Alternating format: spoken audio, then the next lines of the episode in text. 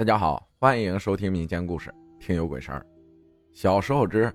是谁在推我？在我将要上初三的那个暑假，我妈有一次去当地会算命的人那儿给我算了命，想看看我初中能不能考个好的高中。说来也是迷信，我妈把我的生辰八字什么的给那个算命的说了后，算命的对我妈说，你儿子今年有一次车祸，想要破解就要花个几百块钱摆供，请一下神仙保护你儿子。我妈听了就没当一回事，久而久之也就忘了，后来也没有对我说。但是有些事儿宁可信其有不可信其无啊。说来也可能凑巧吧，有一次我爸要出远门，要从市里坐车，市里离家挺远，而且我爸带的也有行李。于是我爸在天刚亮的时候把我叫起来，骑着摩托车带着我和行李去市里坐车，然后我再骑着摩托车回来。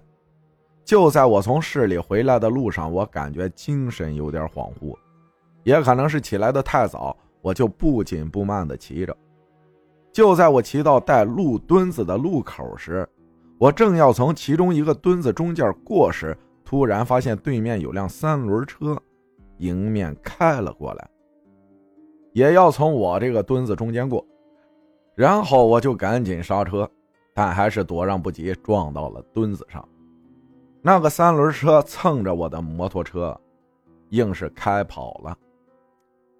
我就强撑着把摩托车推到路边，当时路上也没有其他人。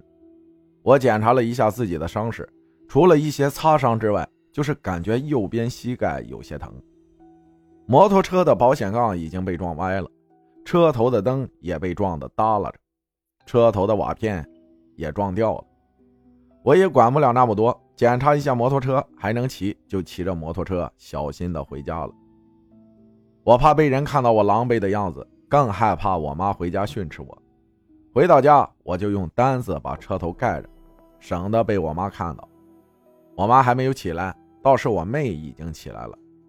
看到我回来了问我怎么了，我也没心情搭理她，就应了一声，然后倒头就睡了。后来我妈知道了也没说什么，就问我怎么样，我说没事。到后来实在疼得不行了，去医院检查拍片子才得知我的右膝盖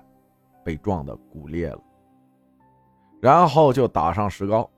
由于自己在学校不方便，就转学到我姥姥家镇上的一所中学。而在这所中学，我认识了我的同学，乃至以后的大学也上了同一所学校的同学老王。然后我妈就和学校的校长商量了一下，让我和二楼我的数学老师住在一个房间，一层就是我们的教室。又从男生寝室抬来了一个床，然后我妈把带来的被子等东西给我整理好就走了。数学老师啊，是一个三四十岁的中年瘦小老头，经过一段时间的相处，感觉他挺和蔼的。他说他之前是学美术的，对数学感兴趣，就教起了数学。在一次闲聊中，他讲起了他的大学同学。他说他有一个室友，每天清晨起来都会打坐，就像佛门弟子那样盘膝而坐，也和他讲了一些气功之类的东西，所以他就记着了一点。但是就是这一点却救了我老师的命。我数学老师说，他那时候特别喜欢清晨天还没亮就起来跑步，他们学校外面都是野地，他就沿着乡间小路天天早起跑步。直到有一天，他像往常一样起来跑步，但是就在他跑着跑着的时候，突然眼前一黑，什么都看不见了，然后双腿就跟不受控制一样一直往前跑，背后好像有人在推他，前面也有人在拽他的手一样，飞快地往前跑，他自己也不能发声。这时候老师就努力地使腿能停下来，并且把身体往后仰，欲牵引着他的那股力量抗争着。但是自己还是被拉着往前慢慢的小步移动。这时候见这样还不行，就干脆把双手往地上一支，但是没有趴到地上，老是低着头佝偻着腰，但那股力量仍然是存在的。老师很清楚自己遇到了什么，也很清楚前面不远处有着什么，一条很宽的河。老师仍什么都看不见，只听见耳边说：走呀走呀，别停下，走呀，催促的声音。老师想起了他同学以前给他讲过的东西，老师就气运丹田，用体内的那股力道与外面的那股由本来向前牵引现在向下压的力量做抗争，嘴里还念着南无阿弥陀佛。就这样对峙了一阵子，老师耳边的声音没了，眼前亮了起来，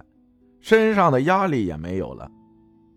这时候老师发现自己面前几米就是那条宽宽的河，而自己就在野地里。地上老师膝盖跪着的地方和手按着的地方都有了深深的凹陷。我老师从此就再也没有早晨出去跑过步了，后来生了一场大病，回到学校后请他那个打坐的同学吃了好几顿饭。感谢小苹果分享的故事。那么接下来呢，还是双十一领红包的活动，大家打开手机淘宝搜索能省就省五九五九，最高可以领到八千八百八十八的现金红包。听到这儿的朋友马上打开手机搜索吧。感谢大家的收听，我是阿浩，咱们下期再见。